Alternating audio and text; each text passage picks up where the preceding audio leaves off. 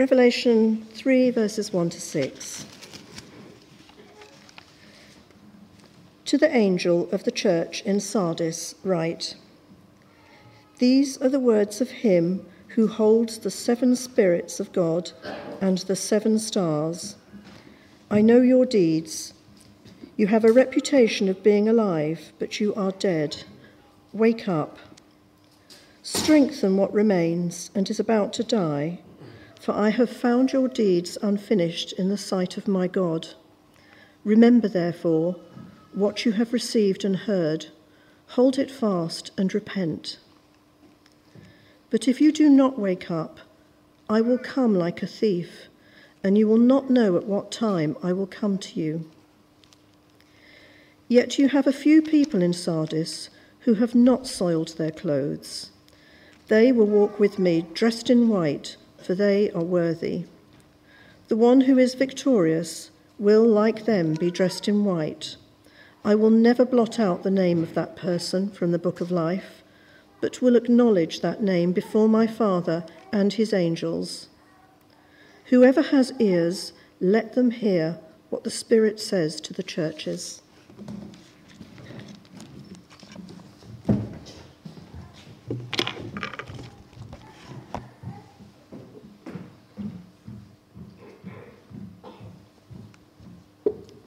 Thank you, Kim. Have you ever been caught napping? Falling asleep at the wrong time is very embarrassing, isn't it? I once fell asleep on a pastoral visit. I was meant to be listening very intently, and the church member was so kind.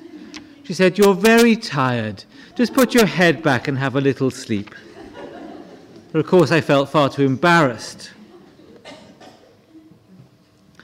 The city of Sardis, capital of the ancient kingdom of Lydia, in what is now Turkey, uh, as an active commercial city, very wealthy, capital of King Croesus, proverbial for wealth, was twice caught out for being asleep. In 547 546 BC, the Persian emperor Cyrus II, and then in 214 BC, Antiochus III, the Seleucid, both scaled the walls of Sardis when the soldiers were kept were, were, were napping. Three sides of the city were heavily guarded but the fourth side was a steep cliff and was believed to be impregnable, except that it wasn't. And when the soldiers relaxed, the enemy attacked and captured the city. And so when Jesus says in verse 2, Wake up, and verse 3, if you do not wake up, those with historical knowledge may have thought of these catastrophes. And in the same way as disaster fell in the 6th and 3rd centuries, so spiritual disaster will befall the church in Sardis if it doesn't wake up. You remember the book of Revelation is written under God by the Apostle John in the late 90s AD during the persecution of the Emperor Domitian. And Jesus speaks these seven letters to seven churches. And they're all different. They all have different spiritual needs. Ephesus has forsaken its first love of Jesus. Smyrna faces persecution. Pergamum is unfaithful. Thyatira is compromised and immoral.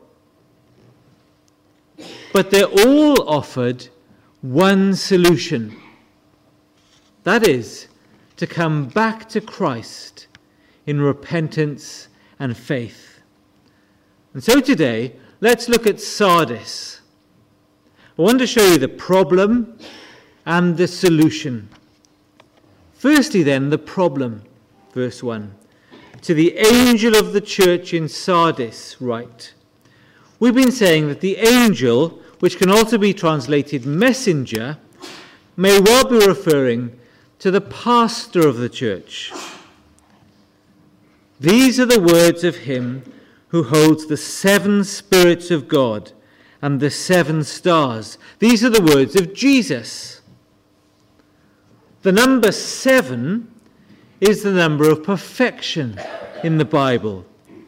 So the seven spirits, or the sevenfold spirit, is the Holy Spirit, the Spirit of perfection or completion. So, what Jesus says, the Spirit says. They're together, they're one. The seven stars are the seven messengers, angels or pastors. Jesus speaks this letter. But verse 6 Whoever has ears, let them hear what the Spirit says to the churches. What Jesus says, the Spirit says. You cannot separate Jesus from the Spirit. You cannot separate the Trinity. That's why we're a Bible teaching church. What Jesus says, the Spirit says. The Spirit inspires the Bible. Notice this is a contemporary word. Although these words were spoken 2,000 years ago, they're in the present tense. The Spirit says these words. And the Spirit says them to the churches. Yes, this was written to Sardis, but the Spirit says these words to the churches. The Spirit is speaking these words to Christchurch Baldock today. Now, what is the problem in Sardis? Verse 1 I know your deeds, Jesus knows our deeds.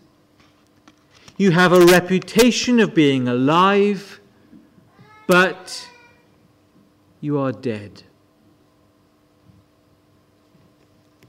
That's devastating, isn't it?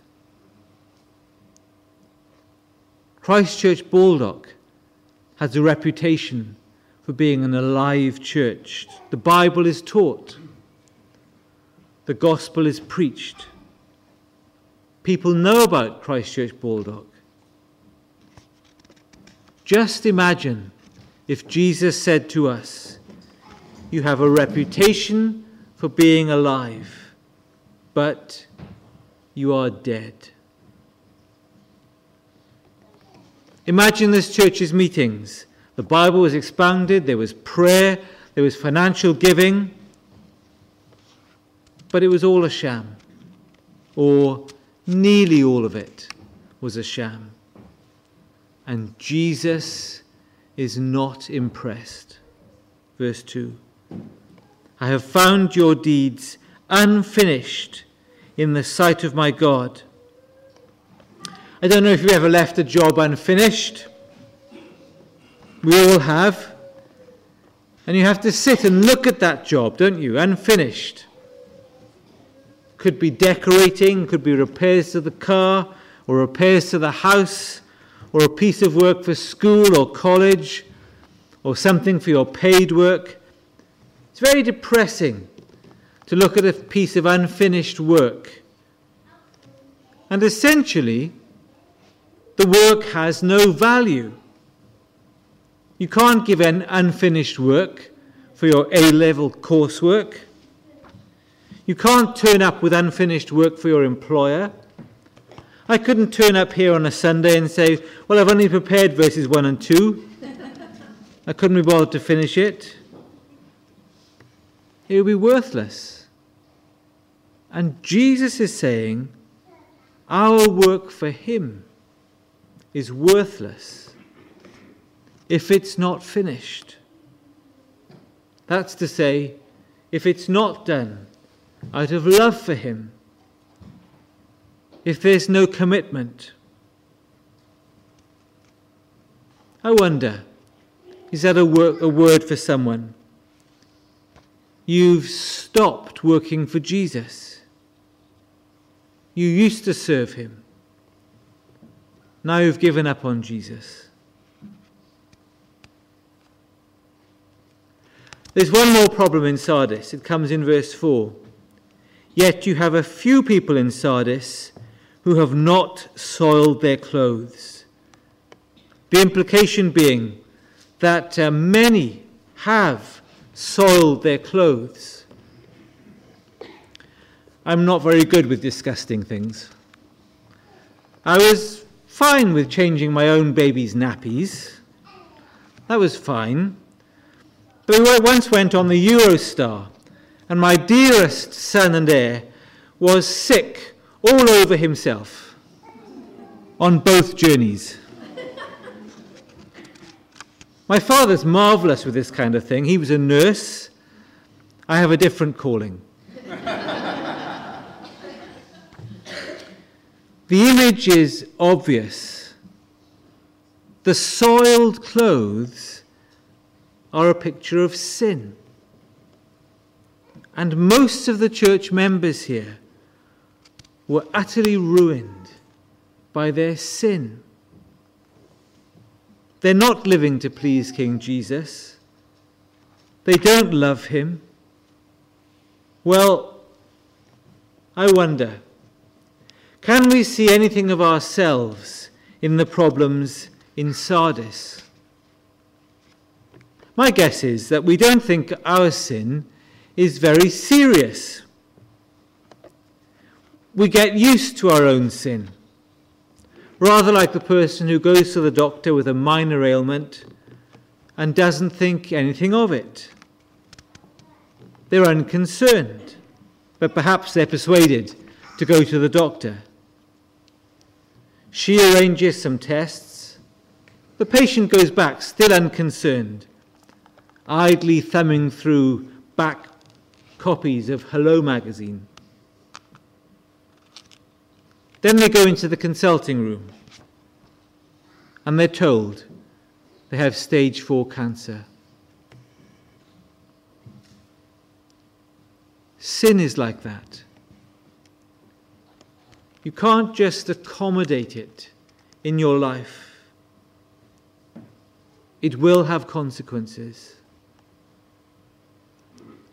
So there's the problem. But let's look, secondly, at the solution, verse 2. Wake up! Are you asleep spiritually? Are you alert to what God is saying to you? Do you give God a chance to speak to you?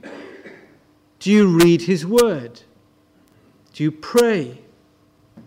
Do you come to church with expectation? Wake up. Strengthen what remains and is about to die. So there is hope for this church. There's still a flicker of life. This church can have a future, but it must strengthen itself. It must strengthen itself in God. It must get back to loving God. It must rekindle that love. Otherwise, it will die. And the history of Christianity is partly the history of churches which have died. Churches die when they stop loving God. Verse 3 Remember, therefore, what you have received and heard. Remember the gospel. Remember the good news about Jesus. Hold it fast and repent. That's always the answer. Hold on tight to the gospel. Never move from the gospel. Repent. Where is the Spirit asking us to repent today? What's wrong with us spiritually? Where have we accommodated sin? But if you do not wake up, I will come like a thief, and you will not know at what time I will come to you. That's a terrifying thought. If you know what time a thief is coming, you can take precautions. But of course, you never know. And Jesus is saying, He will come in judgment. He will come to destroy the church when they least expect it. We mustn't mess around with Jesus. Rather, we must repent. But Jesus isn't a cruel tyrant. Jesus is saying to the church, I love you. I died for you. I want you to be with me in heaven. But you must let go of your sin. You must turn back to me. You must repent. You must trust me. Trust that when I died on the cross, I took the punishment for all your sin. Now, today, you can be completely forgiven. Christchurch Baldock can be secure, but you must repent. I wonder if you realize how much Jesus loves you. There was a documentary on television about Queen Victoria, and we always assume she was rather unemotional she always looks severe, doesn't she, in the pictures? But her letters and journals reveal her to be a mass of emotions. She was very bitter towards her mother. As soon as she became queen, she banished her mother and hardly ever spoke to her again. She believed her mother didn't love her. Somehow she got this into her head. Then her mother died, and she found a collection of letters her mother had written to her when she was a little girl. Victoria had forgotten how much her mother loved her. I wonder, have you done this with Jesus? He loves you. Verse 4 Those who have not sold their clothes, they will walk with me, dressed in white, for they are worthy. This is a picture of intimacy. In the ancient world, the favourites of the king were allowed to walk with him in the royal garden. In the Persian Empire, the intimates of the king were known as companions of the garden. In the Bible, God let Adam walk with him in the garden. Enoch and Noah walked with God. This is a picture of intimacy. And this is a picture of purity, dressed in white. Don't you want this? Don't you want to be pure? Don't you want to be intimate with God? Don't you want to know Him in prayer and hear His voice in the Word? This really is the sweetest thing ever. I remember when I was in my gap year, in the upper sixth, I had a short time of rebellion against God. I got in with the clubbing crowd, and then at the end of that year, I joined a Christian choir called Cambrensis. And we went to France. We took services and put on concerts, did open air evangelism, and I realized this was joy. Not clubbing, not drinking, being close to Jesus. This was joy. Walking with Him. This is also a picture of security in verse 5. The one who is victorious will, like them, be dressed in white. I will never blot out the name of that person from the book of life, but will acknowledge that name before my Father and his angels. What does it mean to be victorious? It doesn't mean to be perfect. If we claim to be without sin, we deceive ourselves, and the truth is not in us. 1 John 1 8. No, being victorious doesn't mean being perfect, but it does mean that we've made a fundamental decision to love Jesus and to please Him. To love Jesus means to obey Him. John 14 15. So the one who is victorious will be dressed in white. White is a picture of purity. Just think about this. Think of everything we've ever done wrong, and that's all of us. We've all done many things wrong. Now, we can be dressed in white.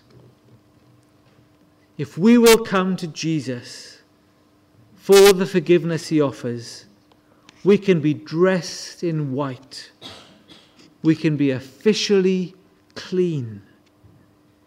You can leave here today dressed in white. And it gets better. I will never blot out the name of that person from the book of life.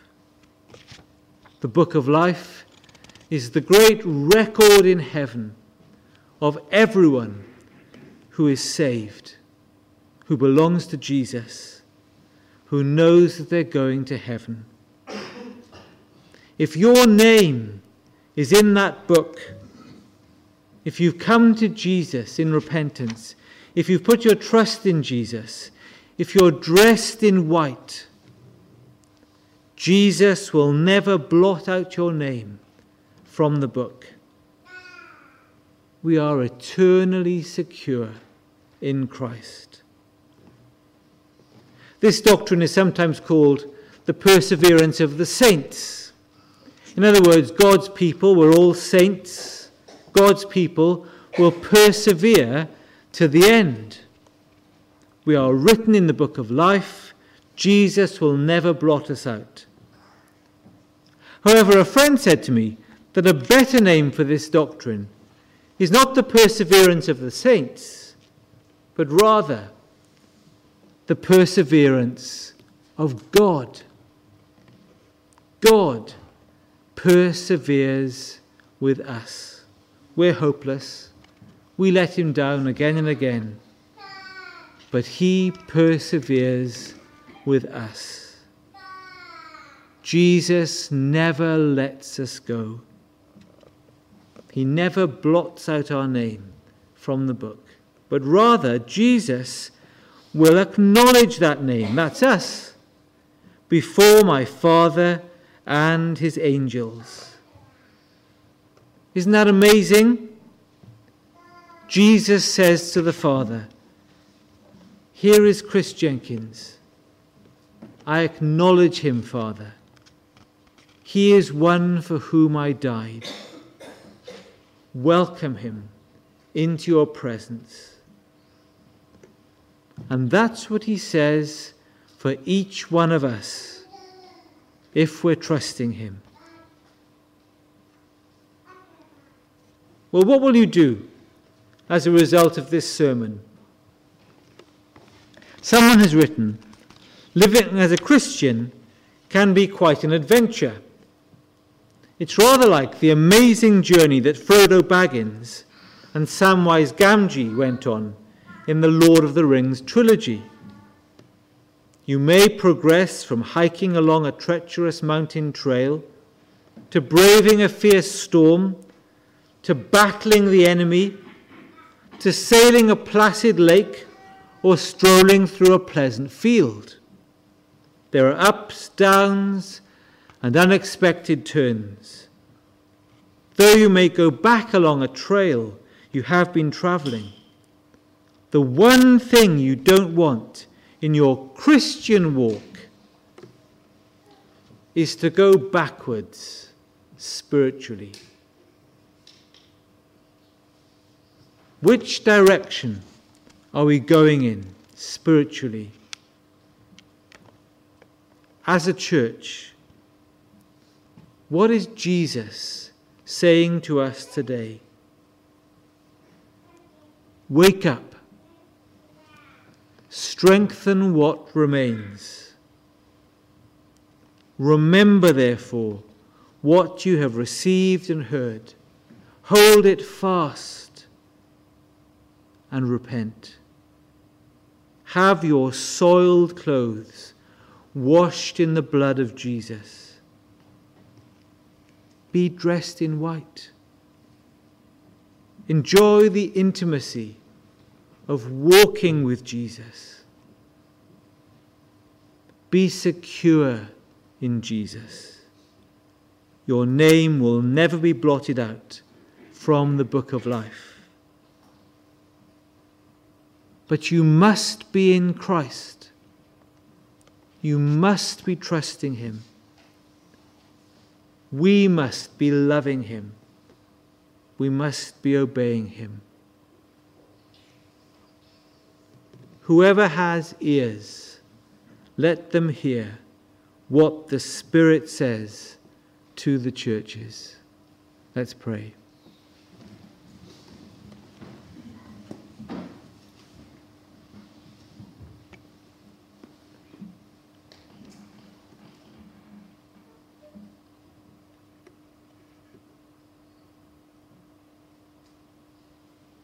Father, no matter what our reputation,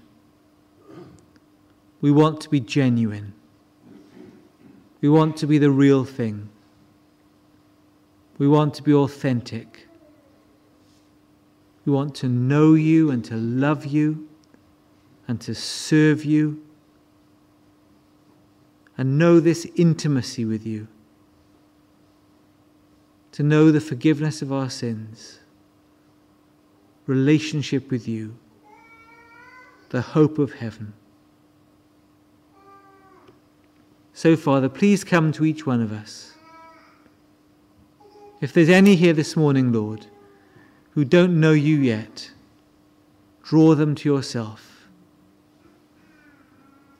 And for each one of us, Lord, enable us to turn from our sin, to be washed to be right with you. Lord, we commit ourselves to you. In Jesus' name, Amen.